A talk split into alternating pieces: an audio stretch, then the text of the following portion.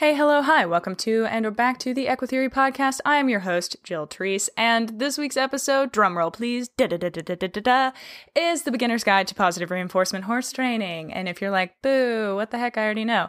Well, hopefully it will serve as either a refresher or I might say something differently and you're like, oh my god, yeah, that's awesome. Um, and if you have listened to the podcast for a long time or started at the beginning, then you know that the first season, when this podcast was called Equine in Theory, uh, I pretty much covered a lot of the basic stuff, but I wanted to revamp it and do it again, if that makes sense, because I'm a perfectionist at heart and nothing is ever good enough, and I just need to keep redoing it until it's good. But this episode, I wanted to kind of go through what it is, why should I do it, and how do I do it. And so it's probably going to be quite a little bit of a series, honestly, because we all we all be knowing Jill's long-winded. But I want to discuss like what positive reinforcement is, what the quadrants are, what it looks like, and why you should do it, why should you not do it, who can do it, what do you need to do it, like all of the things. And so I think without further ado, we should just get into it. How does that sound? Okay, three, two, one, go.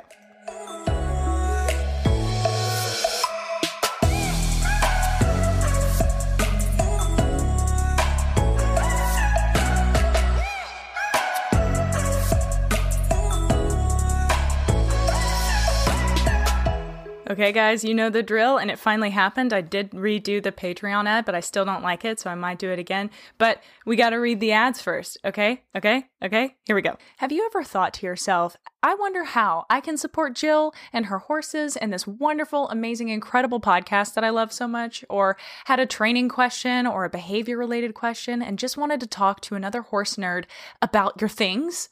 Well, boy oh boy, do I have the solution for you. If you're willing and able, please check us out at Equitheory on your Patreon app or at patreon.com slash Equitheory. When you become a patron, you will have access to different perks and benefits depending on which tier you choose.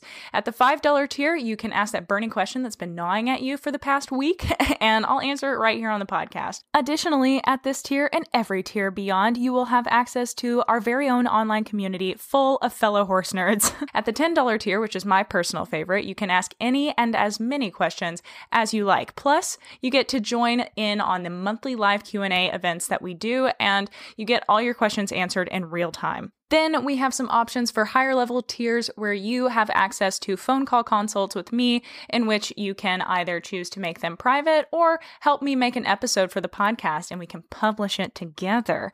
And then you'll have access to your question and my answer forever. Um, but at the highest, the very, the very highest, the veriest highest, you have an option where you can send me videos and footage of you working with your horse, and I'll review it, send you notes, recommendations, and everything in between. Um, do note that Patreon works on a recurring monthly payment system, but you can cancel at any time, and it's still way cheaper than one to two lessons a week at like $45 each, and that adds up real quick. So, monthly payment for lots of training. and if you can't support us on Patreon, no worries at all whatsoever. Listening is more than enough, and hopefully the podcast will help you with your training anyway. Uh, the last way that you can support us is through merch, which is fun for both of us. It's not necessarily as educational and insightful as uh, training advice but it still looks cool and it's free advertising for me, and I appreciate that. And I also think the designs are cool. I literally only wear my merch now. um, but you can easily find it by checking out Equitheory on Teespring or just visit my website, jetequitheory.com slash shop to browse and find Teespring from there. We've got everything from sweatshirts, hoodies to t-shirts, mugs, banner stickers, and everything in between. So be sure to check that out and support us if you can. But again, if not, no pressure whatsoever. It's all good. Just keep on listening to the podcast. Maybe do a little subscribe on the YouTube channel if you're feeling it. But that's about it. And with that, I'm going to let you get back into the things that you actually want to hear about. Alrighty, guys, let us get into this. So, first, before we dive into what positive reinforcement is and all of those things, I do want to say please don't just listen to this episode and go grab your clicker or make a mouth sound and a bag full of sugary treats and dart off to your horse and go start training it to do things. I highly recommend you take it as seriously as you take your traditional riding education. So, In traditional riding, you spend years on a lunge line or with a trainer on a dead broke pony, and you dedicate yourself to being out there once or twice a week, even more, and learning everything you can by being under the watchful eye of an educated individual. A lot of us don't have that luxury when training with positive reinforcement because it's not the norm. So there aren't too many trainers that will teach it. So it's hard to find one in a given area. But the good news is it is becoming more popular. A lot of people are starting to use it and teach it. And I've heard about more and more positive reinforcement trainers cropping up. So in the next couple of years, you might have one in your area. Um, but until then, I would really recommend you know, you're going to have to take some personal responsibility for your horse's training. And that means you might have to pick up a book, read a couple, you know, couple books, couple articles, and maybe take an online course or two. A lot of positive reinforcement trainers offer online training and online courses as well. And I I think that's incredible because there hasn't really been a need for that before. So I think it's a, a big shift in the industry. I know there have always been podcasts and like niche little um, you know, work on this, you know, at, at this workshop or whatever, but not a full scale training program online, which I think is really cool. Um, but that said, again, I just I want to make sure that everyone listening is aware it's serious, it's training. Horses are big and dangerous, whatever, they can hurt you. And I don't want anybody to get bitten or to get run over or anything like that. And if you do positive reinforcement correctly, you will have a horse that will not do any of those things. So I, I just want to say, please be careful and please make intelligent decisions about it and use common sense. Don't start to operate the machine until you know how it works, or you might hurt yourself. Okay. So, the last thing I want to say is a lot of people get turned off by positive reinforcement because they start clicker training and it doesn't work, or they get a horse that's muggy. But I want to say that if it is not working, you are either doing it wrong or it's not actually positive reinforcement because by definition it must work. and I will get into what all of that means in just a moment. But I just I want to say that if it's not working for you, it's operator error or you don't have the patience to take the time you need to thoroughly explain it to the animal, which is fine. I mean, it's totally open or up to individual decision, but it's something you should consider. If you aren't willing to put in the time to learn how to train your animal, uh, then that's up to you. But I think we all should. I think if we're going to have horses and use them as working animals and preach that we love them so much, you know, I think that we should put in a little time to educate ourselves about how their brains work and what works for them and you know, all the options available to you training method wise. I know I certainly did not land on positive reinforcement as my first. I went from natural horsemanship, Parelli, to Monty Roberts, to just your basic traditional eventing stuff, and um, eventually found positive reinforcement. And then I fell into a, a few different rabbit holes. Uh, within that subheading or heading, I guess. And um, you know, now I'm kind of at a place where I'm like, yeah, this is this is it. Um, and I've done a lot of research on it, and it just it works best for me and my horses and my goals and my values and training. So, you know, I hope that maybe at least if you're not super interested in doing it all the way, you know, maybe it'll get you thinking about the way that you work traditionally. So, what is positive reinforcement? Well, in order to answer that question, I have to explain a little bit about operant conditioning.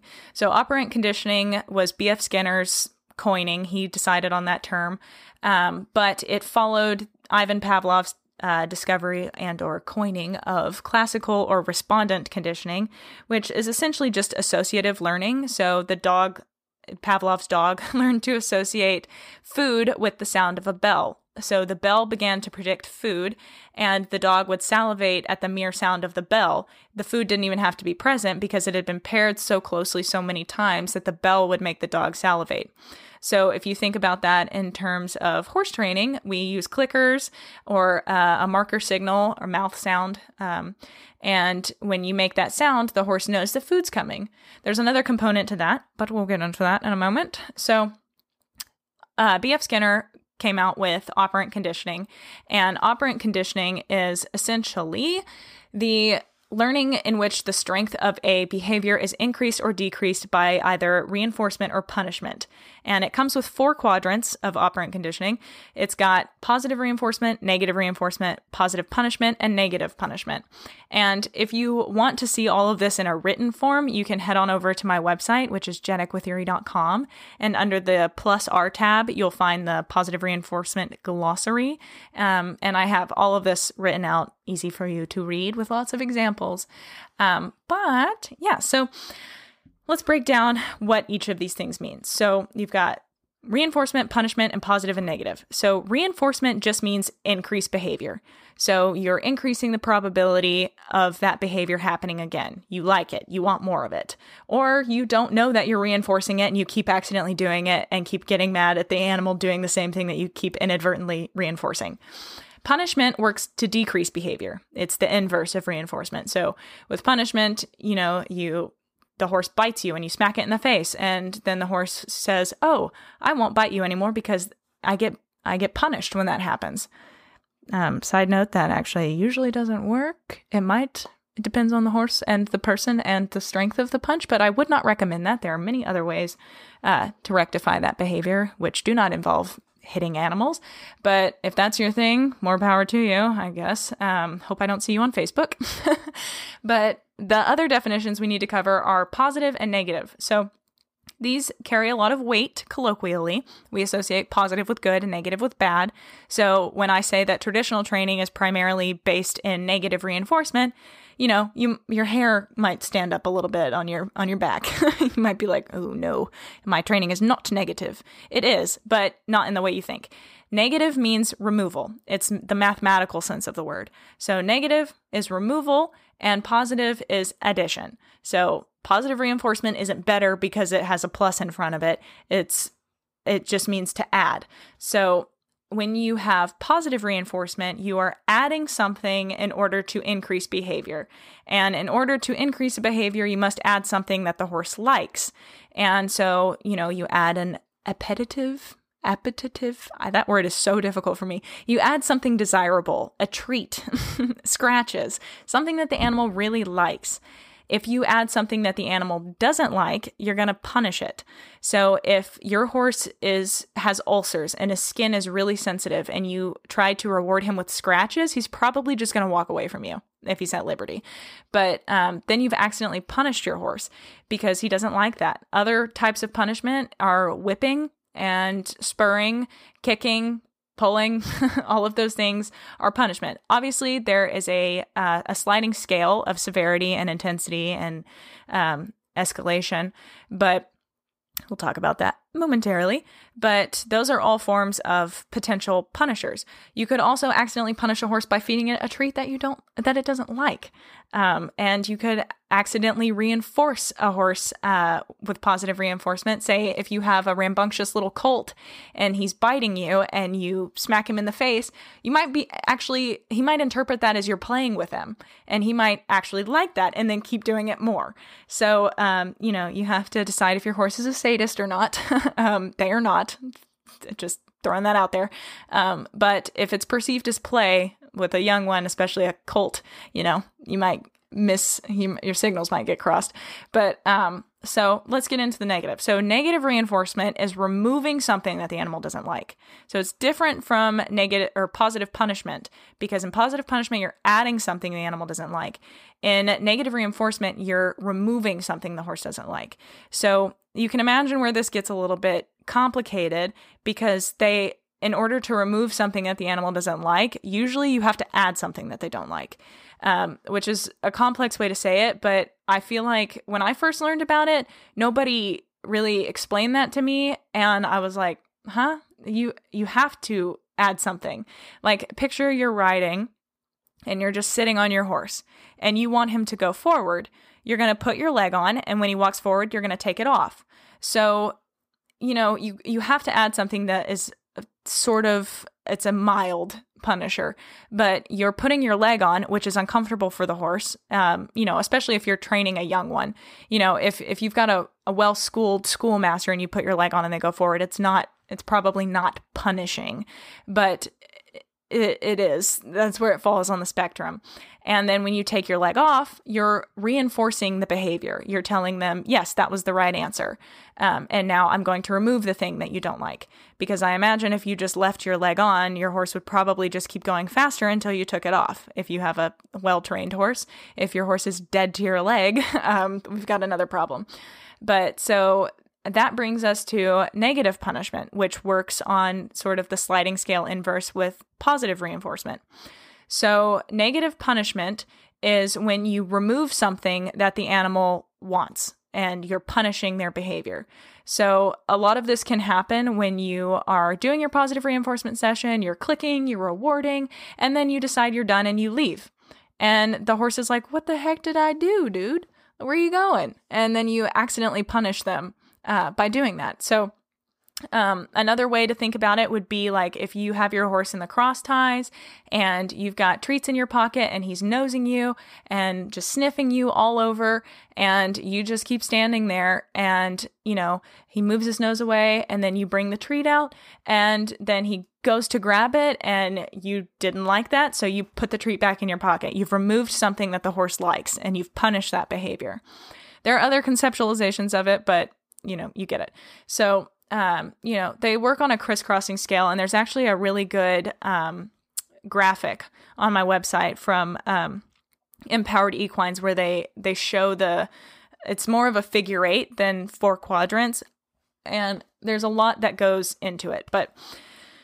It, gets complicated, but the simplest way to think about it is that positive reinforcement is adding something to increase behavior, Negative reinforcement is removing something to increase behavior. Positive punishment is adding something to decrease behavior. And negative punishment is removing something to decrease behavior. So I think I think we got it. Do we got it? Okay. So what are the differences between negative reinforcement or traditional riding and positive reinforcement riding? So you know, this is where we get into the should you train with positive reinforcement, should you not? That is totally and entirely up to you and your horse and what you feel comfortable doing. If you are not at all interested in reading more and educating yourself about how to train your horse, I would not recommend positive reinforcement. I would recommend sticking with somebody who will tell you how to ride and what to do and just keep doing your thing. Um, because I will not lie learning how to do positive reinforcement takes a lot more work because in traditional riding, the phrase negative reinforcement is hardly ever used. In fact, I didn't know it was a thing until I got into my college psychology class and learned about learning theory and actually understood what negative reinforcement was. None of my trainers I've ridden with several Olympians and I did clinics and I had several different trainers growing up, not a one said anything about operant conditioning.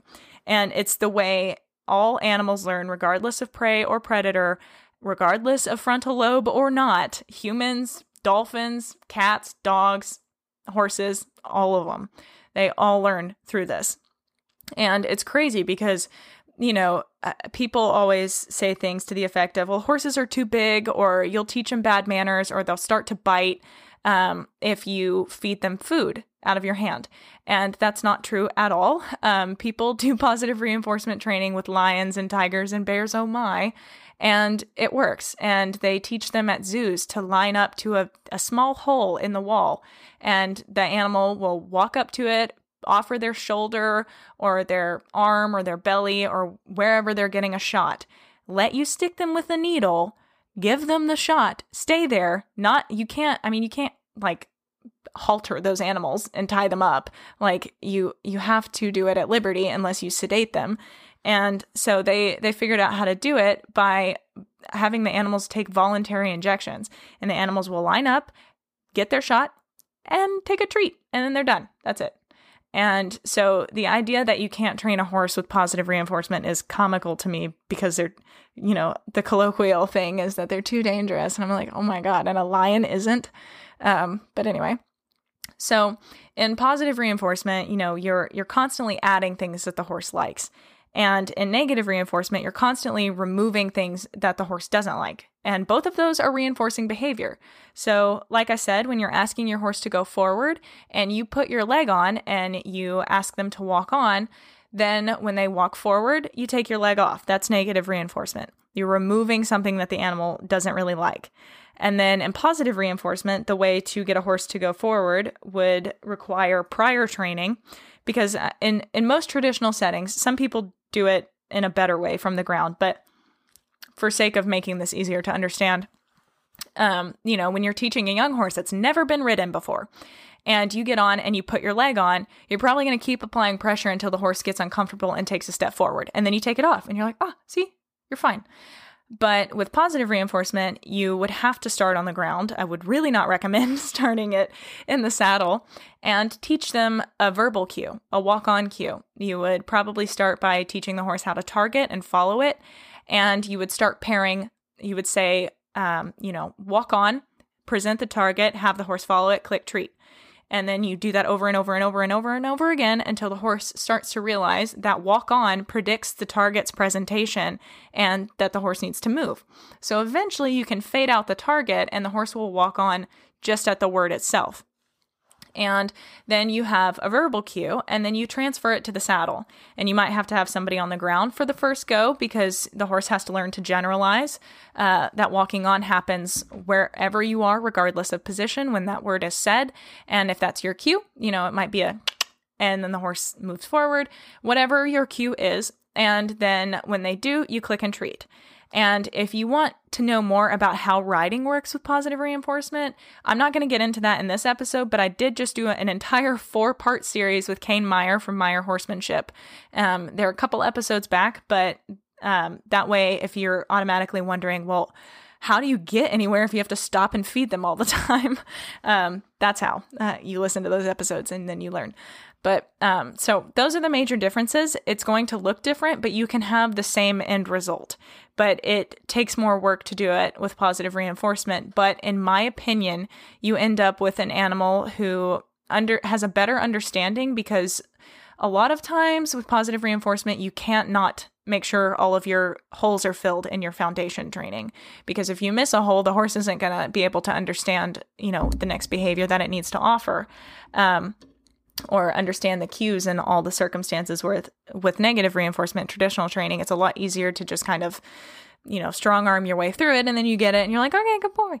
Um, and you know i mean it's it's just a different mindset as well. Because if you think about um, it's a societal thing too that if you are constantly focused on what's going wrong in your life then you know you're not going to have a very good perception of the world. But if you're constantly looking for things to go right appreciating them and rewarding them then you're probably going to be pretty damn happy. So um, you know it works the same with training if you're constantly riding around and this is what i noticed in myself when i switched was that um, you know just my mind sh- my mindset was completely different. Even when i would ride client horses with negative reinforcement traditionally um, you know i was constantly looking for when i could release when i could reinforce their behavior. And it, it's just it's it's such a different way to go about riding because I think a lot of what happens in traditional training is there's a lot of pressure to look perfect, get the score, win, have a good Instagram picture. You know, you want to look good, you want to be good and have skill. And so you're constantly focused on what isn't adding to that image and fixing it. And so when you're riding around, if your horse is slightly counterbent, you're like, oh, fix that. And if, you know, you need him to canter and he doesn't canter you're like oh my god we we've passed c already. I need you to canter right now or i'm going to get a bad mark. And then you might get a little bit stronger and then have the horse canter. Whereas with positive reinforcement you know when something doesn't go right a lot of us well most positive reinforcement trainers if not all avoid using punishment except inadvertent negative punishment. But um we when a horse isn't responding to a cue, it's an immediate stop. Okay, what's happening? Like what what did I miss? What is the horse not understanding? Is there something wrong? Is there a physical issue that's preventing this from happening? Is the horse confused? Is he scared? And like there's a lot more focus on how can I help the horse rather than just like, damn it, horse, do it. And I, I want to say, I am not saying that everybody who rides negative reinforcement is like that. Obviously, that's not the case. But it, it but it's a it's almost a, a mindset that you somewhat can't help. And I, there are very good negative reinforcement trainers out there who don't experience any of that. But um, from every single rider that I've ever talked to, there is some level of that at least because you're constantly fixing things. You constantly have to hang on to the horse and then release when he does it right. And, you know, sometimes people just hang the whole time for the entire ride or keep kicking the whole time. Um, you know, and it's not about like, looking it's not searching for opportunities to reward whereas with positive reinforcement you're constantly communicating to the horse yes yes yes. And that is what the clicker means. So that's what i'm going to talk about now. What on earth is the clicker and the bridge or marker signal? So a bridge signal bridges the behavior and um, reinforcement. So when say you tell your horse trot and your horse picks up a trot you click and then you give them the treat. So the clicker is communicating two things yes, that was right, and food is coming. So if you remember Pavlov's dog, those dogs learned that that bell predicted food. So when, um, and the classical conditioning doesn't re- really require anything of the animal. I guess in some ways it could be reinforcing whatever the dog was doing at the moment, but classical conditioning isn't about behavior modification really. It's more mental. But um, in operant conditioning, you click to communicate food's coming, but also that that was the right behavior and that behavior is what earned you this food. And it takes a few repetitions um, for the horses to get it. Some pick it up really quick and some don't. But the reason that a marker signal is so crucial to training is because it just enhances that clarity so much. Because you know, a lot of people will go riding and they'll do a whole show jumping course and, you know, 30 minute lesson, come back to the barn and then give their horse a treat and say, Good boy, you did so good today. And while it makes you feel better, the horse is not associating that with the whole ride. You have there's a lot more you have to do in order for that to happen. So you're reinforcing the horse standing in the cross ties, and more often than not, you're reinforcing the horse nosing your pockets for the treat. And so with a bridge signal, you can mark individual behaviors. And I'm a firm believer that each click equals a reward. You, I do not believe in the blazing clicker where you just click, click, click, click, click for every behavior you like, and then you reinforce at the end of a series. There's a better way to do that, um, which is not that episode, but I will say it is using keep going signals, uh, which you have to pair and add in there. but um, that's more advanced than this episode is. Um, but I just, if you are going to click your clicker, you better be prepared to give your horse a reward because otherwise you're destroying the integrity of the clicker, the clicker, the clicker, the clicker, in my opinion. Um, and I know that there is maybe somebody out there that's thinking, well, variable reinforcement is, yeah, it strengthens behavior. We get it, but n- don't use the clicker. You can do it another way with uh, keep going signals. But anyway, so it communicates those two things that are very important. And you might think that that isn't, you know, the biggest deal in the world when you're teaching things like smile or Spanish walk or something like that. But, sorry, burped. Um, but if you're teaching like trot and you have the horse trotting around you on a circle, and you click, but you want your horse to stay out on the circle, you need them to understand that you're going to bring the food to them. They don't have to rush up to you. And, um, you know, you also have that that timing break. So if your horse is far away from you, say on that trot circle, by clicking, you've communicated, yes, that's the behavior you're being rewarded for, but hold on a second, I got to walk over there. So instead of trying to be next to the horse the entire time and handing them food when they're doing things right, you buy yourself a little bit of time there. So there you go with the marker signals. And now it's time to answer who can do this? What horses? What people? Is there a breed or an age? The answer is no. Anyone can do it. Any horse can do it, regardless of age or breed. All animals learn the same way. They learn through operant conditioning. They might have different reinforcers, they might have different punishers, and they might have, you know, different facets of behavior or psychology that changes things a little bit, but every everyone on earth learns through operant conditioning. So even fish, like little teeny tiny fish, you can train them to do things. So with that said, your old broken down toothless horse in the back 40 can learn through clicker training. You can do it. And there's not a specific breed that will do it. There aren't stupid horses. There aren't really intelligent, well, Zoe, you know, but there there's no animal that can't learn this way. You might have to adapt, you know. I mean, I'm sure there are some horses that aren't as bright as others, and there are personality types to account for. You know, some horses might be a little more on the anxious side and some horses might be really chill and laid back. But those have nothing to do with whether or not it works or not. It just, the application might vary. So, as far as who can do it, what human can do it, anybody who is dedicated to learning about training and, um, you know, how behavior and horses work. If you are not somebody who is interested in educating yourself, don't do it. Um, it takes a lot of work and you have to read books, listen to podcasts, write training plans, which I don't really do, full disclosure. Um, I'm working on it though. I'm planning to. I'm planning to plan. but, um, you know, you have to, like I said at the beginning, you have to understand how the machine works before you go out and just start using it. Otherwise, you're going to get hurt.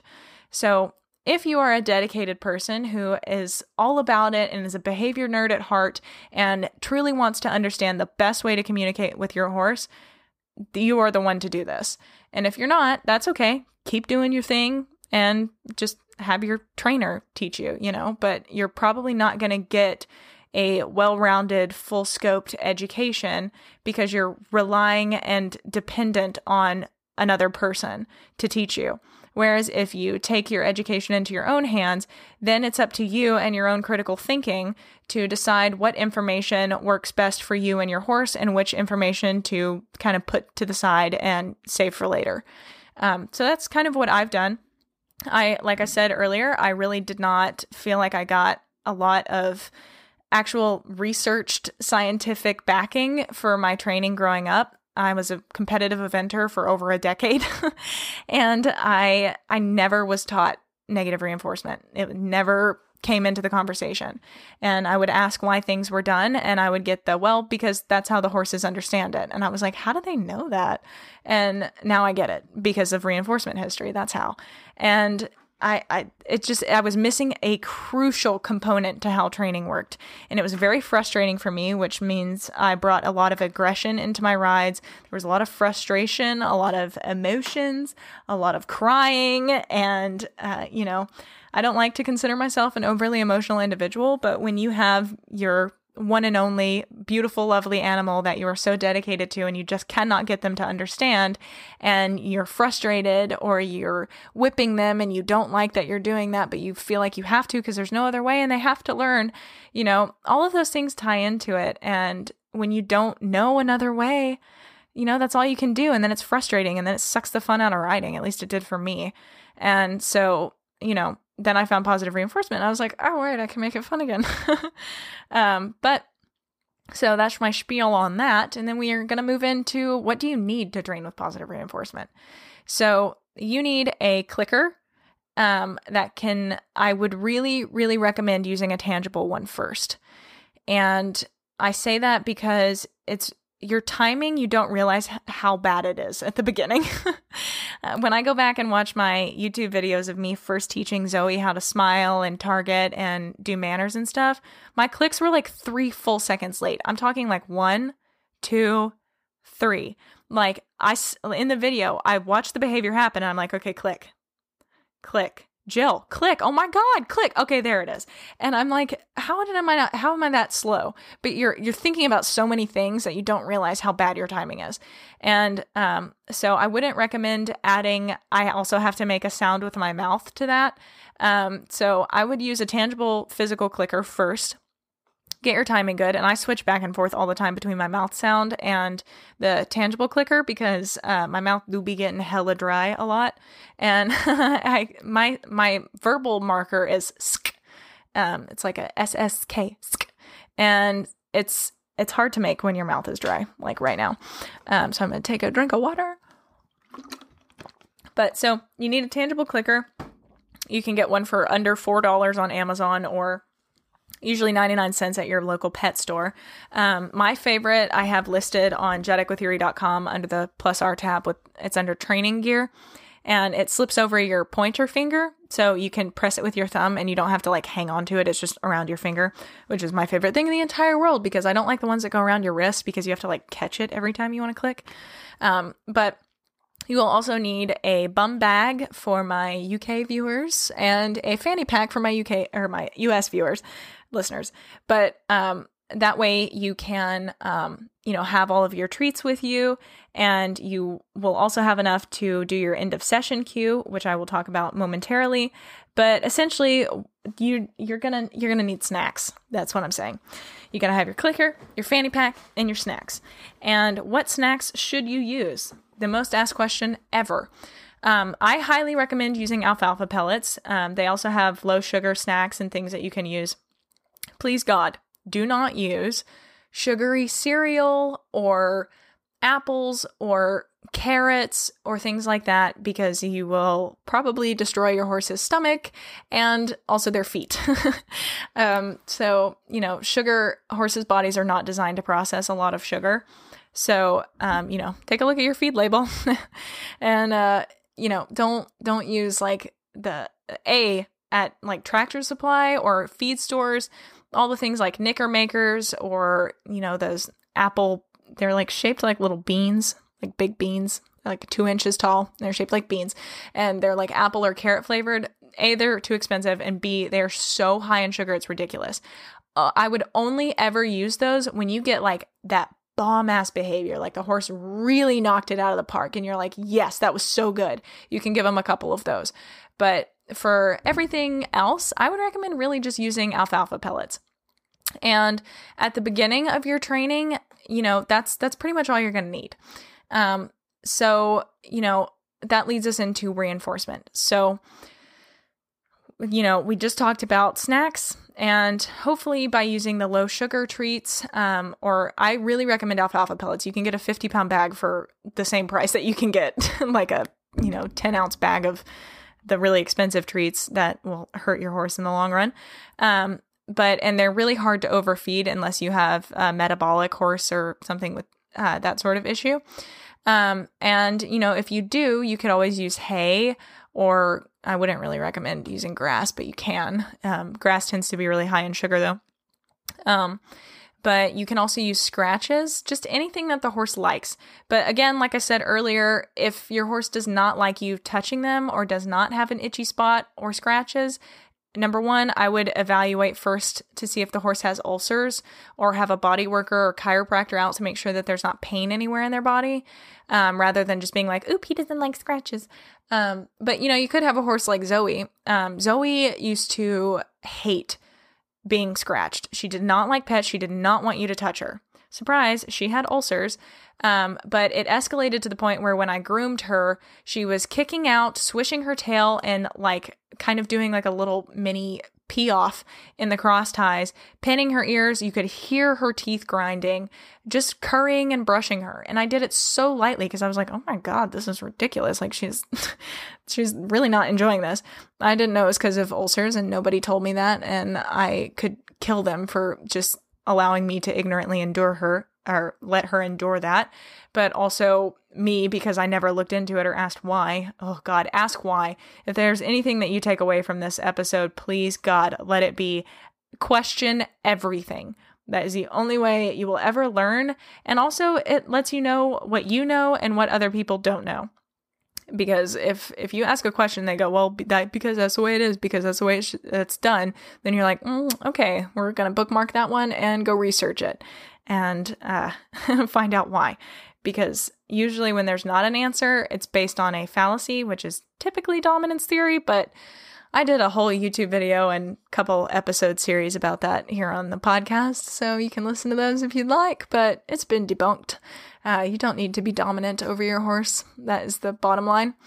But um, the most important thing to remember about reinforcement is it is dependent on the learner.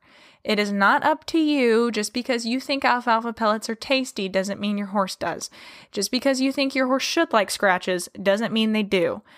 And you know, if if you're scratching your horse to reinforce them and it doesn't feel good, then you're punishing them. So you need to make sure that you are reading your horse correctly and you're understanding what they like. And the quickest way to tell if a horse likes where you're scratching them or not is A, don't have them tied up, allow them space to where they can walk away from you.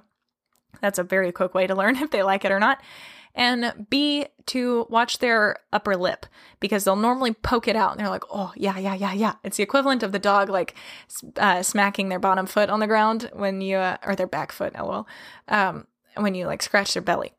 So uh, look for that. And, you know, if you don't get that, it's probably not the good spot me and Zoe, uh, it was funny a couple days ago. I was scratching her really good, and I would just like step back and hold my hands up like in like little claws, and I would be like, "Where do you want it?" And then she would line herself up, whether it was her shoulder, her chest. Um, she would point to her, you know, her back hock and I would scratch there. Like it was, it was crazy. She was totally telling me where she wanted it, and it was awesome. So you know, you you can develop that communication system with your horse as well. Um, but typically, food is the easiest way to go. Um, scratches tend to be a lower value reinforcement in most cases. Um, some it really depends on the horse, but for most of them, like if you know you're in an environment and things are kind of you know, there's a lot of energy, there's a lot going on, maybe it's really windy and horses are running around, scratches are probably not going to do it for you. You know, you need something that's like really valuable to the horse. Um, so, you know, when I was riding Zoe before she got diagnosed with kissing spine, I um, would carry a fanny pack that had two pockets and I would put alfalfa pellets in one and carrots in the other pocket. And so when she did really, really good, I could reward her with the carrots and everything else was just alfalfa pellets. So it was valuing or varying that reinforcement, which kept it interesting for her and also, you know, made those harder, more high value movements worth it. But I also wasn't overdosing her with sugar. So I think that covers all of that first beginning. So now we're going to talk about how on earth do you start? So, when you are first getting started, your horse doesn't know what a clicker is. He doesn't know what that sound means, and he knows what food means, which is why food is a primary reinforcer. And that is that's what we use for reinforcement. Scratches and treats and food are often primary reinforcers. Other examples are buddies and shelter and water, but those are kind of hard to use in training. So we tend to stick with scratches and treats. So, what are you going to train first? Well, first, most of us need to have the horse understand what the clicker means. So, you're picking your behavior, which is helping charge the clicker. So a lot of people do this by simply clicking and then handing the horse a treat, clicking, handing the horse a treat, or putting it in a, a feed pan on the ground or in a bucket. And you click, treat, click, treat, click, treat, click, treat. And then the horse starts to understand that the clicker is going to predict food. I personally don't like to use this method because it only teaches the horse that the clicker means one thing. And if you recall what I said earlier, the clicker means two things. It means that was right and food is coming. So I don't recommend this method for that reason because you're reinforcing whatever behavior the horse is doing. And then you can get superstitious behavior, which is essentially you're not reinforcing what you think you are. and the horse thinks that his nose in your pocket is what's earning him the click and thus the treat. So you want to make sure that you are reinforcing the behavior that you like. So I like to do this by teaching target training first. So I'll get to manners and how you teach your horse not to be in your space in a moment, but the first thing I do is teach target training. I always start this in protected contact. And if you are like, Jill, I know my horse and I love my horse, we're comfortable together, I'm going to do it in the paddock or in the stall. Okay? To that, I say that is your choice, but it's a dumb one. Um, unless you know this horse is quite standoffish and is never in your space. For example, we have Juno, our mare that um, you know, she was abused and not treated well, so she's very distrustful of humans. And so, you know, sometimes uh, or when I first started her, I went in the. Actually, I think I might have started it over the fence, but pretty quickly I was in there with her doing it. But the flip side to that is, you know, you are keeping yourself safe from the horse, but you're also keeping the horse safe from you. So if you work in protected contact, that means you have a fence or a stall wall, stable door, whatever, between you and the horse. And that means if the horse starts biting at you or mugging you, you can step away. You don't have to hit the horse. So that's what we call setting up the environment or antecedent arrangement. So you want to make sure that you are setting up the environment for success. And to me, that means setting the horse up to be right and be safe from punishment. So, if you are having to punish your horse, you have either not uh, done the training to prevent it from happening, or the horse is um, not understanding what you're asking, or you've not set up the environment correctly. And so, you know, in my opinion, you should never have to use punishment unless it is an emergency. If, you know, you're about to die, okay, use it. But I, I just I don't get every time I talk about punishment, people are like, okay, but what if this circumstance? And I'm like, dude, why do you want to use it so bad?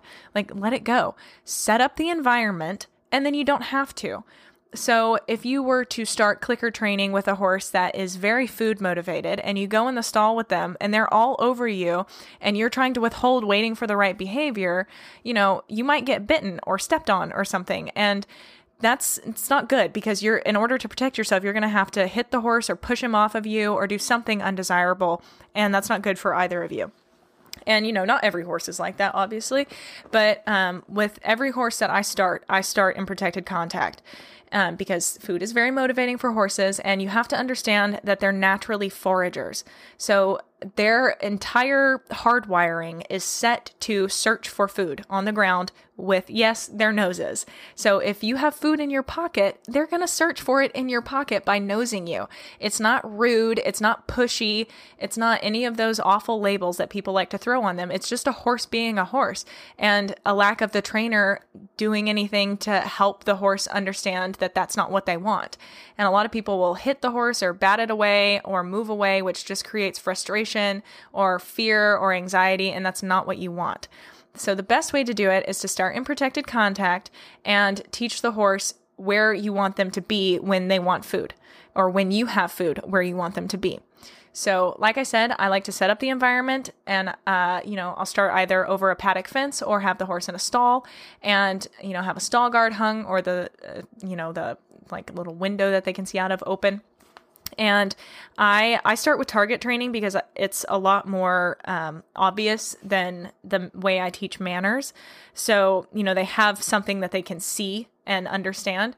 So I have a stick that has like a, a buoy on the end of it, but you can honestly hold up a traffic cone, a Gatorade bottle, you know, a I don't know, anything that the horse can see, a candle, whatever you want. and as long as the horse can see it and isn't afraid of it, you can use it. Sometimes when you have a big long stick with something on the end of it, the horses will see that as a whip.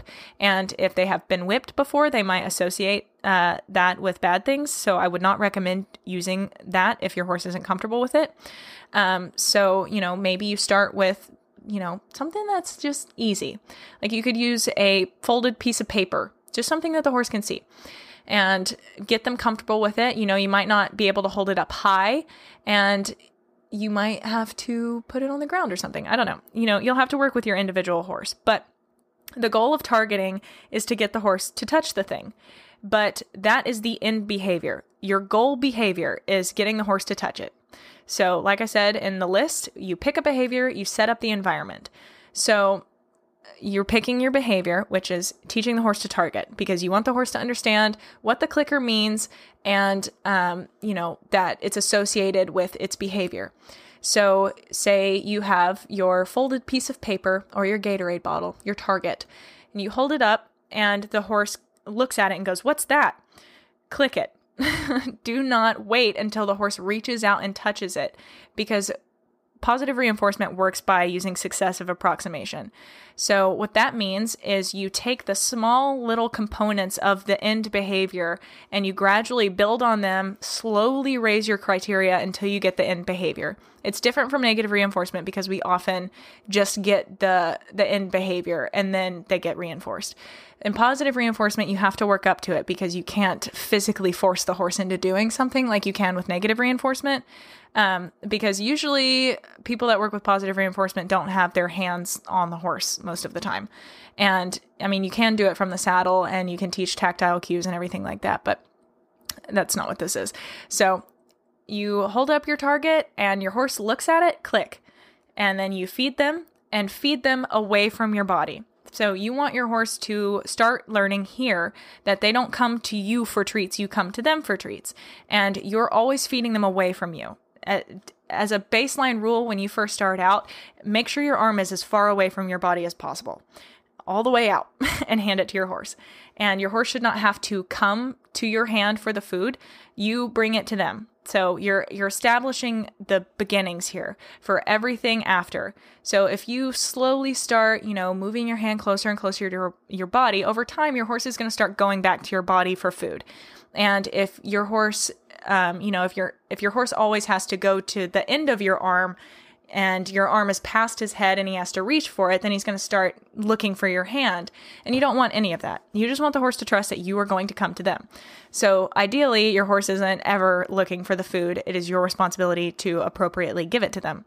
So you've done that now, and then you hold up your target again, and the horse looks at it again, and you click and treat and do this a couple times until you feel like you your horse is understanding the game. And then you're going to hold up the target and when the horse looks at it, hesitate a second. And the horse might, you know, reach his nose out to it to sniff it or investigate it. They're naturally curious animals.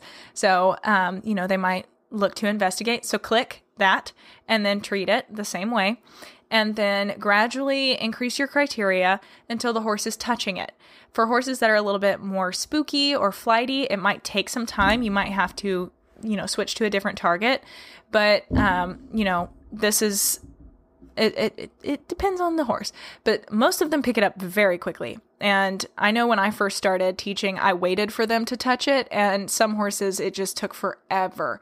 But if you break it down and reward the small correct behaviors, you get to your end goal a lot quicker because the horse is like, "Oh, okay. So we're we're working the goal is to touch this thing." Okay.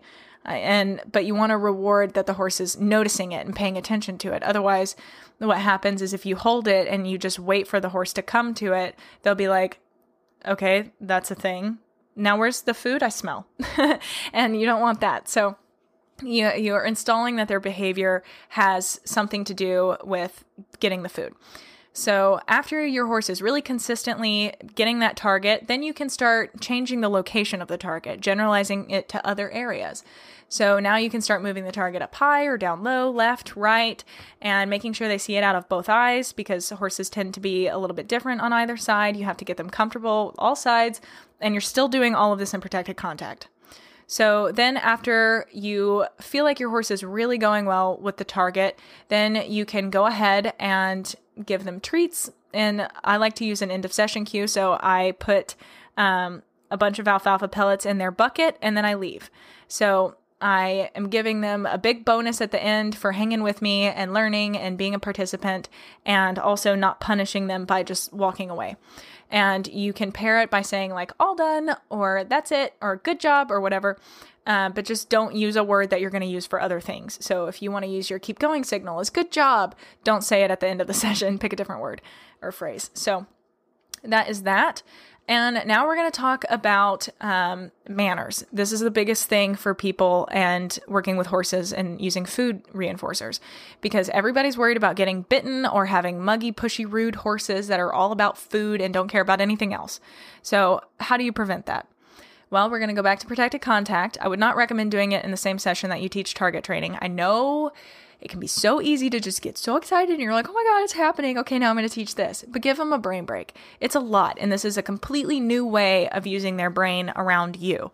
Most of the time, they're not engaging the side of their brain, so it's it's new and it can be mentally taxing, especially for young horses. So don't I. Uh, A lot of people say not to exceed five to 10 minutes. I have a really hard time doing that. and when I video it, I'm like, oh my God, it's been 40 minutes, particularly with Zoe. We can just go forever. But, um, you know, I would say lower your expectations a little bit, especially at the beginning. It's very mentally taxing for both of you, and you don't want the integrity of your clicking timing to decrease, you know? So just just take it slow and, you know, give them a 10, 20 minute break and then come back and then you can work on manners. So, how I work on manners, um, some people call it head away, some people call it um, the rules of the game. And I just, I think manners is just the best way to describe it because that's what essentially you're teaching. You're teaching the horse how you want them to behave around food, which is what often gets missed in traditional training. And every horse is different. So if one horse is more predisposed to just kind of hanging out in the cross ties when you bring it treats, then they're getting reinforced for that. And that's what they're going to continue to do because behavior is motivated by history. And whatever has worked in the past, their reinforcement history is what they're going to keep doing. So if your horse has always danced in the cross ties and been like looking all over the place and sticking his nose out to you and nuzzling your pockets and or biting your pockets or pinning his ears at you, and you give him treats, you're reinforcing that behavior and you're making it stronger. So, what I would do is have your horse in protected contact and, you know, have your bum bag on. Initially, whatever side of the horse you're standing on, I would um, switch the bum bag to the other side just so you're not setting the horse up to fail. Because if you have, you know, your big sack full of treats right in front of the horse's face, they're probably going to be all over it. So just put it on the opposite side. They can still smell it, but they can't reach it. And so they're going to give up trying a lot quicker. And yes, it's a small extinction procedure if you're a behavior nerd, but um, for the most part, if you do it well, it, they won't get frustrated. So, so what you're going to do is stand you know, you can either start in front of the horse or at one of the sides. So you and your horse are both facing the same direction and you're on the left side, per se. Um, so your horse is to smell the treats and be like, hey, what's up, dude? And you're just to hang out. Just like stand there. And then when the horse inevitably sees something in the distance and turns his head the other way, or ideally, what you want is that the horse's head is between his shoulders straight. His head is just facing straight forward. And that's your behavior, and you've set up the environment so you're in protected contact. So if your horse does get muggy or start to bite you, you can just step away. You don't have to punish them. And the horse is also safe from you, and you know, it's it's a win-win. So I really recommend starting there. And so you're at their left side, you're just hanging out, and then the horse, you know, sees a, another horse walk by. And he, he looks, he takes his attention off of you, click. And then you um, which sounds totally opposite to like all natural or natural horsemanship practices. But um, his attention comes back to you real quick. Um, so you click. And because you've done the target training the horse knows that behavior was right and that's why i like to do it in this order some people do the the manners first and like i said i don't recommend doing that because it is so arbitrary they don't have um, you know, something physical and visual to see and interact with that makes it clear that, oh, my behavior of touching this thing is making this happen. So, you know, I like to do that first and then you start generalizing that the clicker can be for other behaviors. A lot happens in this these two first starting places. So, um, you know, you you click when the horse looks away and they go, Oh, wait, I remember that sound. And then you give them the treat, but be quick about it. You want to give them the treat ASAP so that their head doesn't come back into your space. Because you do not want to accidentally train a loop that the horse comes into your space and then moves out of your space. You click treat and the horse comes back in and then moves out. So, this is where we talk about rate of reinforcement. So, that means how often are you reinforcing the horse? At the beginning, you are going to reinforce so much your hands are going to fall off. I'm kidding. But you're going to feel like you're feeding your horse a ton. So you can just give them like one or two alfalfa pellets at a time. I like handfuls. I'm very bad about that. But um, luckily, I have a thoroughbred with a metabolism, but she is chunky at the moment. But anyway, so you're going to be doing this a lot. Do not wait. I swear to God, do not wait for your horse to come back into your space and then go out to click. If your horse stays out of your space, click it and then reinforce it. And um, so, what I did for my cue for manners, um, because you know, eventually you're going to have to put all behaviors on cue.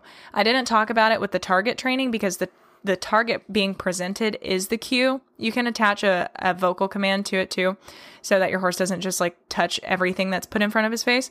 Um, so you know, you would hold the, you would say target, hold the target up, and then uh, the horse would touch it. You would click and reinforce.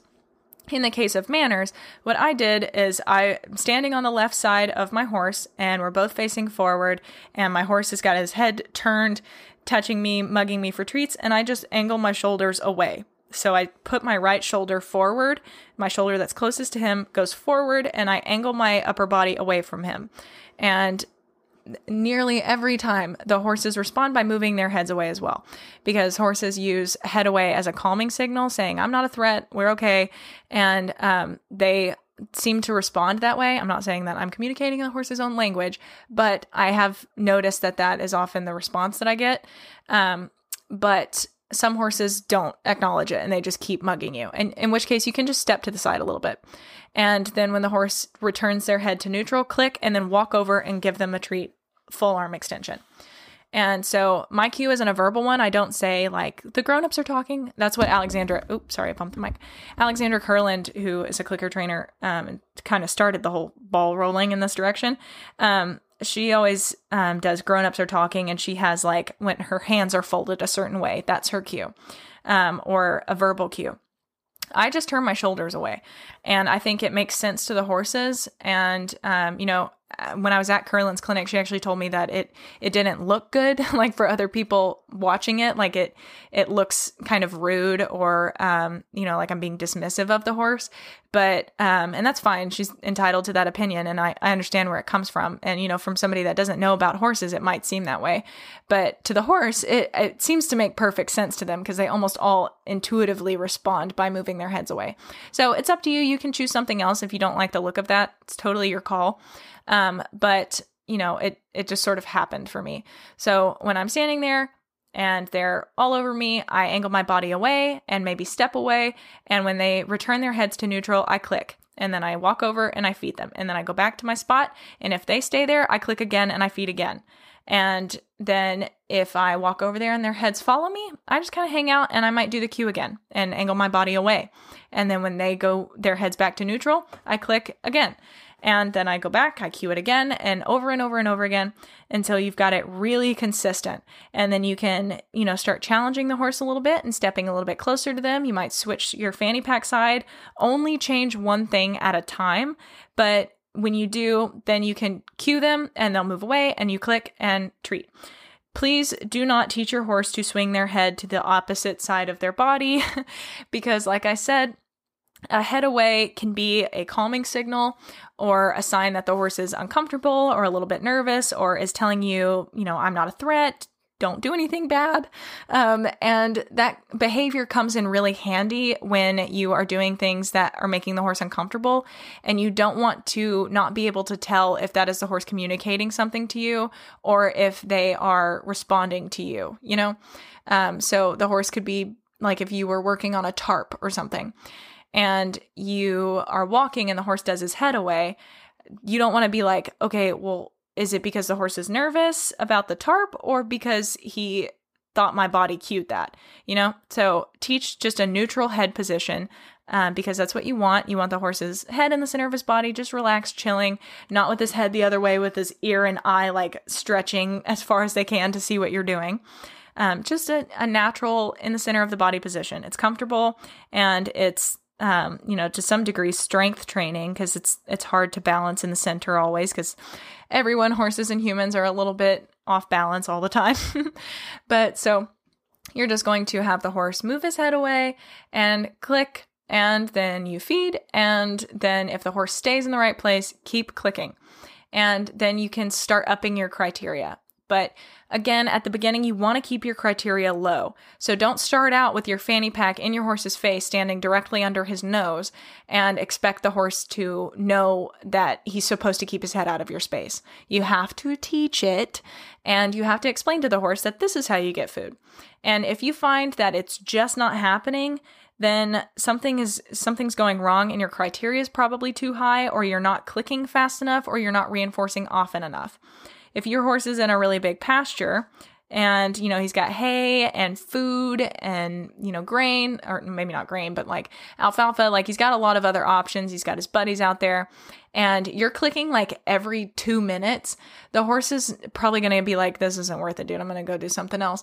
But if you are, you know, making it reinforcing and being fair to the horse and rewarding his little attempts to do your goal behavior, then you're going to have a horse that's really engaged and learning really quickly. So, you know, you reinforce the head in the center of the body, and then you gradually increase your criteria to where you have, um, you know, fanny pack closer to the horse, you're standing a little closer to the horse, but your cue is still working the same, and then you're going to switch sides. And this is where you go, okay, my horse is dyslexic. Um, and when I first taught this, I did teach by teaching head away, and my horses got very confused, and this is why this is also a bad thing to teach. So if I'm standing on the left side and I teach head away, my horse's head goes to the right. But when I'm standing on the right side, everything we've just done is teaching the horse to go towards me. So now my horse is confused and like, okay, why isn't this working anymore? And they might get frustrated going through a little bit of extinction.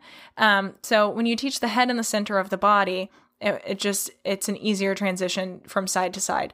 So then when you do switch sides and your cue might be the reverse of what the other one was. So you might angle your new inside shoulder, your left shoulder forward, and the horse's head stays in the center of his body. His eye or ear is on you, and you click and treat. And then you keep doing that. And it might take some time. And, you know, when you change one variable, you must lower your criteria. So when you change sides, you must lower your expectation for the behavior. Don't expect to get the goal behavior because now you've changed something. And this is how you do really, really, really, really good and thorough training because your horse is never getting steps skipped. The horse understands thoroughly because you have to back up every single time you change something and then it goes way faster. But if you keep expecting the horse to, you know, just keep doing the same thing, even though you're changing a bunch of stuff, the horse is eventually going to get frustrated or confused. Um, your rate of reinforcement is going to drop and then you're going to lose them. So, you want to make sure that the horse is successful and you are appropriately raising or lowering criteria and your rate of reinforcement is pretty high. It needs to be high in the beginning. And then you can slowly start like not reinforcing all the time. But you know you want to like you want to get paid for working so does your horse. So make sure you pay them. And uh, so yeah then of course timing with the clicker is a really important thing to consider. You need to the second you see the behavior you want or any indication that it's about to happen or a small component of it. Like I said, with um, touching the target, like if the horse looks at it, even if he doesn't move his head, but if his eyeball looks at it, click that. And then you get to where you can build up to it, but don't wait on the whole thing to happen or wait till three seconds after the behavior's happened and then click because then you're reinforcing the wrong thing. So your timing is really important. Again, I would use a tangible clicker, and that is pretty much everything. So pick a behavior, set up the environment, and plan out the behavior. And setting up the environment will be a part of planning. But, you know, just take a piece of paper. It can be a napkin out of your car. Whatever behavior you're going to work on, write your goal behavior at the top, like targeting. I want my horse to touch a cone break down each little itty bitty teeny tiny component of that behavior and start from the beginning like the horse has to notice it. Look at it with its eyeball. Click that. Then the horse has to turn his head. Click that. The horse has to put its ear on it. Click that. The horse has to move towards it. Click that. The horse has to finally get close to it. Click that. The horse has to touch it. Click that. The horse has to touch it here. T- click that you know? And then you can play around with it and then make sure that your cue is really solid so, those are pretty much the first couple behaviors I teach. Um, those are your core foundation behaviors. You want your horse, no matter what behavior you're doing, to understand that, um, you know, the clicker means those two things. It means food's coming, and that was right. And also, you have to now implement the manners behavior back to the targeting behavior. So you've taught targeting first, now you've taught manners, and your horse's head is squarely in the center of his body. So now, you know, maybe this is your third session. Um, I really wouldn't do them all on the same day. I would wait another day, come back, um, mostly because you're both going to be mentally exhausted usually um, or go find another horse to do it with you know? Just give that one a break because there's a lot to be said about latent learning which means learning that happens you know after the initial learning. It's like they rehearse it all night. Not actually. Don't i'm not an idiot. But their their brain you know fine tunes those uh, connections and neural pathways. So now what you're going to do you've taught those two things you've come back and you're ready to combine them. So i would start with an introduction to targeting again. Hold up the target. If the horse moves towards it just click. You know don't expect to get the goal behavior the next day as well. So you know lower your criteria a little bit. You've changed something. It's the next day. So you know you might have to back up a little bit. Usually you don't really have to go that far backwards. They they're pretty keen on it. Um, but this time when you click um, and you grab your feed if your horse comes into your space you're gonna cue for the head away and then feed. So you have to apply that no matter what behavior you're asking for, that head away one must be there all the time. So, um, you know, a way to kind of mitigate that so you don't have to double cue, so to speak, is to um, hold up your target. And when your horse touches it, click and then get your food and extend your arm and feed it to the horse. You know, don't scare them, but be quick about it so that you don't give them time to be wrong. You don't give them time to fail by coming into your space. I don't recommend preloading because it can be distracting for the horse and it kind of disrupts your process. And by preloading, I mean like having the food in your hand while you're targeting. Um, keep everything the same because if you do that, you've changed something and now you have to go back. Um, so I would leave your food in your pouch and hold up the target, click, and then reach. And usually, if you are reaching into your uh, treat pouch and it's on the opposite side of you as the horse is, you're having to reach across your body. So you're kind of inadvertently cueing anyway for head away. And then you reach and uh, feed the horse. So that is the third step that I always recommend because that way the horse is now learning no matter what behavior I do, I don't have to go get the food. This little human person will bring it to my mouth. I don't have to go anywhere. And uh, that way, that when you start working outside of protected contact and doing other more complicated behaviors, you don't have to worry about your horse coming into your space or mugging you or being all over you for food or anything like that. So now you have a horse who is well mannered around food and now has an established reinforcement history that's more reinforcing than the mugging behavior. So, if you remember what I said earlier, is that horses, animals, all of us do whatever is most reinforcing, most motivating for us. So, if I have a greater reinforcement history for getting up and grabbing a water bottle out of the fridge than I do from grabbing it out of my cabinet, I'm going to always choose to grab it out of the fridge. But if all of a sudden my water bottles are only in my cabinet and no longer in my fridge, then I'm not going to go to my fridge anymore. So the same thing works with the horses. If you have food in your pocket and they have always searched your pockets for food, but now all of a sudden they have a stronger, more frequent, greater reinforcement history for being out of your space when you have food, then they'll do that more often. They choose whatever is most reinforcing and has the greatest history of reinforcement. Um, so, again, like I said at the beginning of the podcast, reinforcement means increasing behavior. You want your horse to stay out of your space when you have food, reinforce the horse when he's out of your space with the food. But if he's in your space and you feed him, you're reinforcing that. And that's not what anybody wants because everybody always complains about horses being muggy. Um, so, stop reinforcing them for it. Um, so, yeah, I think that that is about it for that segment. So, you know, then we get into cues. And like I said, with, um, you know, the targeting, you can use a word so that if you were to hold up two targets, you could say target and point to one. Um, or you could hold up two items and say target, and the horse targets the one that he has, you know, associated with targeting. Um, that way you can transfer it to being outside. You know, you could have a stationary target and tell your horse to go target it, and it would walk over to it. Um, there's a lot of different ways you can play with that and a lot of different applications.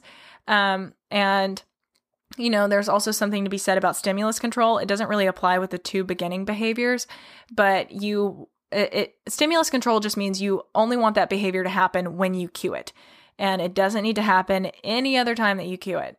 So, for instance, I taught Zoe to target her hip to my hand.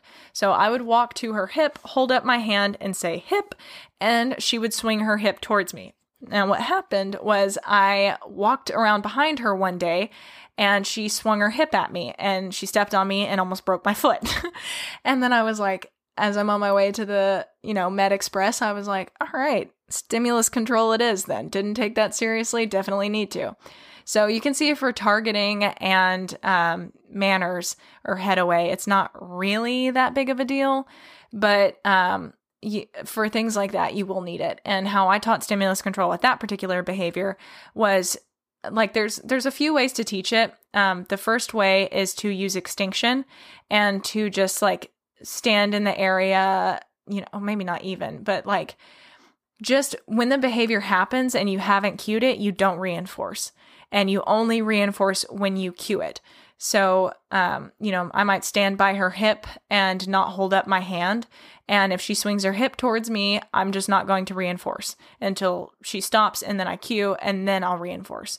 Um, I don't recommend doing that because it's very frustrating for the animals. They're like, what the hell, dude? Um, so, what I do is I stand in the same spot that tends to predict it. Um, you know, because my cue is the hand target, and it's it's arguable that um, you know, me standing in that spot is the cue as well. But um, I think it's more of a like a kind of like a fourth layer cue almost. Um, so what I do is I stand in that same spot, but I don't cue hip target. I ask for back, and you would have to have installed back and like making the horse walk backwards. You would have to have made that uh, one of their behaviors, and then I cue it at her shoulder, and then I cue it at her belly, and then I cue it at her hip. And so, even though I'm in that spot where I usually cue hip target, I'm cueing her for back. So now she's learning, okay, wait, I have to wait on the cue because I don't know what she's going to ask. I believe that is called um, differential reinforcement of an incompatible behavior, perhaps, or it might just be, um, you know, using incompatible behaviors. But um, and then I alternate between asking for back and asking for hip target, and then she doesn't just cue or offer hip target out of nowhere. Um, so that is the goal of stimulus control. And I will say I'm not the best at doing that because I forget to make sure that the horse isn't just going to do it whenever. Um, but that is um, that's a really important thing to consider because like if you were to teach say something like rear or trot you don't want the horse to just do those things out of the blue they need to only do them when they have been cued and yeah so don't reinforce it when it's not cued but um, i would really recommend using an alternate but similar behavior um, so that kind of leads me into the last little part that I think I'm going to do for this episode of this series, um, or episode one.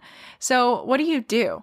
Like, now what? You've taught the horse how to behave around food and what the clicker means through targeting. Now what? Um, so, yeah, a lot of you ask like what you need to do before you move on or how do you know when you're ready uh, to move on or how do you make sure that you're not rushing or pushing anything um, you know, I would say that you know you're not rushing or pushing if your horse is staying alert and happy and they have a kind facial expression. They look like they're keen, bright eyed, and bushy tailed, um, you know, and that you're reinforcing often enough and your horse isn't getting confused. And if your horse is getting confused, you need to go back a step and make it clearer, break it down more, or ask in a different way. And um, you know when you're ready to move on when your horse is consistently responding to the target and seems like they understand what the clicker means and when you get food out of their pou- out of your pouch that they are not coming into your space anymore regardless of where you are around them you can be in front of them you can be beside them but you are always going to bring the food to them the next thing i would do from there would be to move out of protected contact. So, where you're in the same space as the horse, whether it's their paddock or their stall, and do those same things there and have the same expectations. And if you ever feel unsafe or like your horse is crowding you, go back to protected contact. And then, um, you know, once you're getting the same exact results out of protected contact as you are in, and then I would move into the next step of this, which is to make sure that the horse understands really that they don't need to come to you for food. So you've done it in protected contact when you're right next to their head and you don't even have to take a step to hand it to them. Um, but now you are going to um, cue manners all around their body. So that way the horse knows, okay, I just have to stand here. And you know, maybe the easiest way to teach this is to do mat training. Um, I did it with Zoe, where I just bought a really cheap little mat off of Amazon, like a doormat, and I taught her to step on it. Um, I targeted her with her like a I held a my target out in front of her and had her uh, touch it until we got close to the mat and then she would put both of her front feet on it and I would click for that and then I gradually faded out the target and then um, started to work on being able to move around her without her moving off of the mat. Her goal behavior was to stay on the mat with her head in the center of her body. And uh, so that's one way to do it, but that might be a little complicated for you if you're not interested in it. That's okay. Um, you can simply just start doing what I was talking about with, um, you know, teaching the back um, or the back versus the hip targeting. So you hold out your target and your horse touches it and you click and treat, and then you take a step backwards uh, or hold out your target and then take a step backwards so that the horse is still thinking about the target, but you're now a little bit more behind. So that when you have to, um, when you feed them, you now have to take a step up to feed them. So then you can gradually start working your way back, or maybe you use a stationary target. Maybe you stick your target through a hole in the fence, tie it somewhere, and you say target, and the horse touches it, and then you can start working around their body without having to hold the target. There are a bunch of different ways to approach the same thing, but this way the horse learns that you're coming to them for food. And this will help with things like being at the mounting block, because a lot of people run into issues with this if they haven't worked on it, where when you get the horse to line up at the mounting block, great, they've lined up, you click and they turn around and face you and to get their treat. But now they're the saddle is far away and you can no longer get on because you would have to mount their ears. so you um, it's really important that that's some of the beginning stuff that you teach. So targeting, installing the clicker and its meanings, manners, how to behave around food, and that you will always bring the food to them. Do not ever make them come for the food. If you stand there and expect the horse to come up to you, you're going to have problems in the training later. Make that a rule for yourself. You must always give it to the horse. You must bring it to the horse, I should say. So, um, as far as what you do next, um, I have some ideas and but predominantly it's really just like whatever you want to do. I would say that you be aware that the first things you teach are going to be your horse's default behaviors. So, for instance, with Zoe, I taught her targeting and manners, and then I taught her how to smile. So, either that or I taught her how to smile, and then I taught her targeting and manners, which was probably more likely because I was stupid. Um, but now, anytime Zoe gets confused or she doesn't really know what I'm asking, since Smile has a really high um, or a really large history of being reinforced for um, being done, you know, um, sh- when she gets confused, she'll smile at me. And she, by smile, I mean she like lifts her top lip. And I always click and treat her for that because it it's her saying, "Hey, I don't know what you're asking, but this works." and it, it's become kind of a communication for both of us. And like I said, I get stimulus control, but the reason I don't have to put that one on stimulus control is because she's using it to tell me, I don't know what you're asking, but this works. And uh, how about this instead? And so she's telling me that it's not worth it to her to do the other thing because it's either too hard, she doesn't get it, it hurts, um, I've confused her, or something else. So I've got to change how I'm asking that behavior to make it more reinforcing. And trust me, it works. It really does. The horse will not just stand there and smile at you the whole time. And you can choose to not reinforce it if you want, but I like to tell my horse, okay, I hear you, and, um, you know, do it that way. But um, then, so I, what I'm saying in saying that is do not teach your horse to rear first, please God. Be smart because you don't want your horse to be like, I'm confused. Here's this instead. And then you've got a rear. And if you're not ready for it, you know, or like Zoe really likes the hip targeting behavior and she'll do that sometimes. And I'm like, nope, that's, we can't do that. So, Um, that's where you have to work on stimulus control with things like that. But I would really recommend teaching only safe behaviors at the beginning. Do not automatically escalate to things that, um, you know, like chasing you in the field. Um, I would just make sure that that you understand that, please, God. Um, you know, smile's a fun thing to teach. I always recommend teaching it because it's it's cute and it's fun and it it's very versatile the way Zoe's taught me how she uses it. And I just I think that's pretty much the the normal progression and past that, whatever you need to work on with your horse, you can. So if your horse has an issue with the cross ties, you can start working on cross ties because now your horse understands how to behave around food and now you can train them with it. You've just overcome the biggest hurdle of the whole thing, which is teaching the horse what the clicker means and how to be around food. And so now you can slowly work up to taking steps closer and closer to the cross ties, to standing for longer periods of time. You could use a stationary target. You create positive associations with the areas that they don't like. It works with trailering too. Um, those are those are all incredible things that you can do with your horses. And you know, like just because it's relevant to me right now, I'm in a group called OTTB Connect on Facebook and there was a trailering post and i read through the comments you know people responding to this girl who had a horse that uh, was afraid of the trailer and everybody was like use panels use natural horsemanship get the horse's feet moving make it easy to be in the trailer hard to be out beat it until it gets in there blah blah blah look up clinton anderson and all this kind of stuff and i like my heart broke because i was like all those poor horses that have been handled like that and it it's especially heartbreaking because you just don't have to do it. If it was like the barn is burning and if the horse doesn't get in the trailer, we're all going to die, like yeah, do what you got to do, but if I mean like if not, like if you're going to a horse show and you just need your horse to get on the trailer, like you don't beat it. It's just it's selfish and rude, frankly. I mean, it's just being lazy and bad training. So you know, to work on trailering, it's the same as the cross ties or anything else. Break it down. Don't expect the horse to get on the trailer to get the food. What is the farthest thing, but still the core behavior? The horse has to walk with you. Okay, so let's reinforce for that. Now let's reinforce for being in the vicinity of the trailer, for looking at the trailer, acknowledging it. Okay, now we're touching the trailer.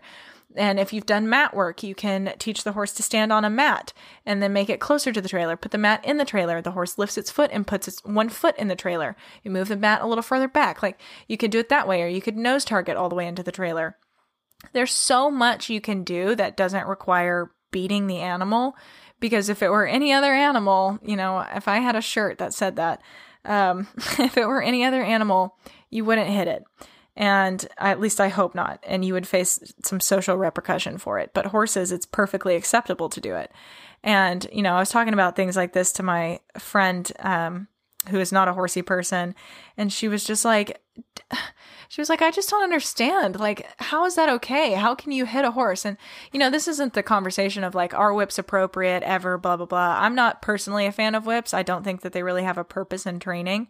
Um, but, you know, a lot of people, really like their whips and use them more lightly. Um, but it's I don't know. I that's not this conversation. But anyway, I, she was just like, I just don't get it. Like you wouldn't do that to a dog or a cat. And I was like, I agree.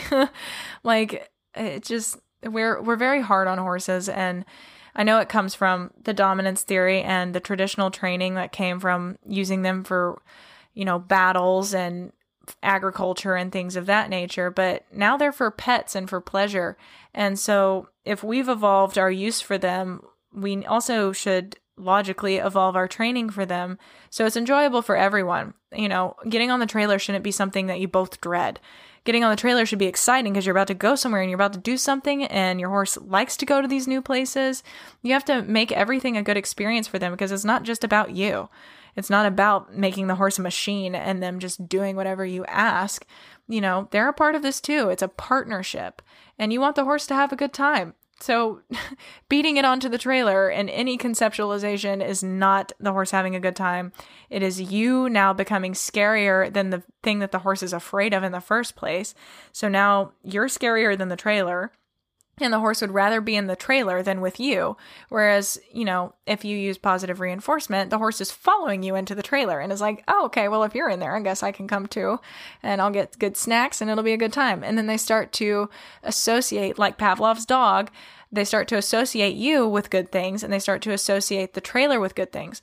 Now, that doesn't mean that you're just a, you know, a gumball machine of treats for the horse, but it's the emotions that get paired with you. Just like I don't see my friend as a roller coaster, but I I see good things in our friendship because we have, you know, good talks, she makes me feel good.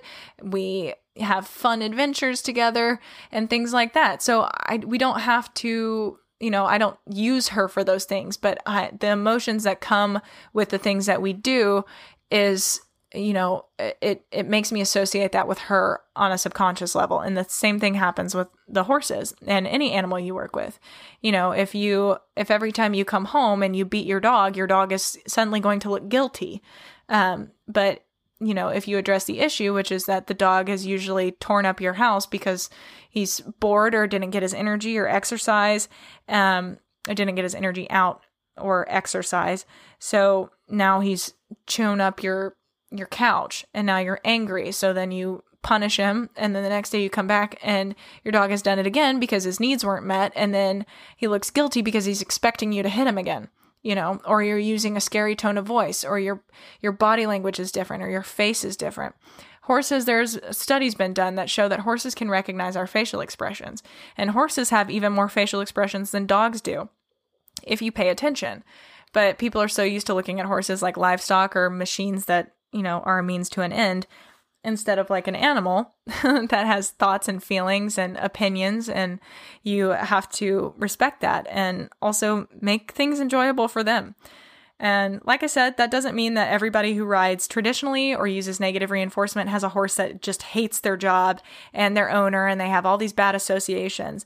That's not every case. And I don't think it is even all of them, you know. I just think it's it's a lot more common than necessary. And it like I said with that Facebook post, it just it kills me to see things like that because so many people in the comments were just like essentially telling her to beat her horse to get him or her to get in the trailer. And so I wrote a big long comment and I provided sources and videos and studies, um, as well as articles and how to's and things of that nature, um, to help her because I was like, you know, you just don't have to hit your horse to get it to do the things you want it to do. And if you do, should you really be doing those things unless it's a life or death emergency? It's an ethicality question to me. But anyway, I think that's where I'm going to wrap up this episode. I hope that everything was clear enough for you. I kind of want to do a quick review here. So, reinforcement means to increase the occurrence or frequency or likelihood that a behavior is going to happen. Punishment means the opposite. It means to decrease the occurrence or chance of behavior will happen. Plus, the plus and the addition. to be positive is to add. And the minus is to remove. It is negative, but it is not in the sense of bad. I don't know why I'm explaining that badly. I probably should have just left this part out, but anyone can do it as long as you are willing to learn. You are more than able You've got this. Anyone can learn. Any age, there are children that do it, but you just have to you have to know how. And it takes time, but think about all the time you've put into your traditional training. If you put that same amount of time into positive reinforcement, you're you're going to be an incredible trainer. So, you know, any horse you can teach and you can use whatever reinforcement is really motivating to your animal, but it is up to them to decide what is reinforcing and what isn't. Keep your rate of reinforcement pretty high in the beginning. Um, make sure you always go to your horse to feed them. You click for little successive approximations. The closer to the behavior, the better. But, you know, even if it's just a little movement or a muscle twitch in the direction of the right behavior, click for it. And then you can slowly start adding your or upping your criteria and then asking for more. Um, sorry, I had a hangnail that I've been working on for the past like hour. Finally decided to just bite it. Okay. Anyway, so I hope that you guys enjoyed this episode. I will be touching on several more topics in this realm in next week's episode, but I hope this gives you an introduction and a place to start with some behaviors to teach. Remember, just start with target training and then manners, and then work on being able to do it uh, outside of protected contact and also being able to have the horse just be still while you uh, click and then bring the food to them. Set your horse up for success. Don't do it somewhere where the horse is likely to spook or run you over or bite you. Um, use protected contact and be safe. Please, God, don't do anything stupid. Don't teach your horse to rear yet. I might teach Zoe to rear. I've been thinking about it, but I don't I don't really want to because it's it's not great when she d- she used to do it under saddle and it's not fantastic. I thought we were gonna flip over, so you know it's kind of a one of those things that I'm like maybe she doesn't need to know how to do that because what if I die and then somebody else gets her and they accidentally cue it and then she rears and then she goes to slaughter, you know, like that would be bad. So anyway, that's worst case scenario. That's how my brain works, but. That, those are the things you have to think about. Don't teach your horse something that a new person will not or will do on accident that could be dangerous, please. Um, but with that, I am going to leave you. Thank you so much for listening to this episode, and I hope that you learned something. I hope it made sense. If you need further clarification, please go to the positive reinforcement tab on jetequitheory.com. I've got a training glossary, a positive reinforcement 101 tab where it, you know, I tell you what all you need to get started your training gear, what books to read first, what podcasts to listen to, what online communities to join. There, I have courses listed, like online courses that you can take, um, you know, trainers, videos you can watch on how to do this. I have a video um, on how to do those uh, behaviors that I just talked about. And then I've got three blog posts about what's the deal with the clicker, how to start clicker training, and is it just a fad? Is it something worth looking into, or is it just something that's going to pass? So be sure to check out those blogs. And, you know, you want to check out the shop tab on the website as well, you can do that. And if you have a training question that I didn't answer here, please feel free to join the Patreon at whatever tier works best for you. And I will do my best to answer your question ASAP on the podcast and uh, let you know how I can help you or how you can help your horse. So thank you guys. Be sure to follow us on Instagram, Facebook, Twitter, and YouTube at Jet Equitheory and Equitheory on all platforms except Twitter. It's just Jet Equitheory. But with that said, I think think this is it. So thank you guys. If you're listening on YouTube, be sure to subscribe. And uh, if you're listening on a podcast app, be sure to rate and review. It helps the algorithm and make this podcast more available to other people. And also be sure to share this episode with friends. If you know anybody that's interested in clicker training or is low key doing it badly or uh, should look into it, share it with them.